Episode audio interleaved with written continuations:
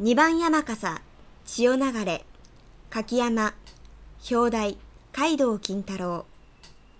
人形師、川崎修一。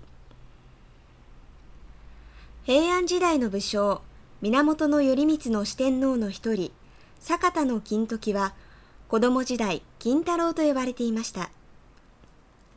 相模の足柄山に住み、熊や猿やうさぎたちと仲良く遊び、たくましく大きくなっていきました。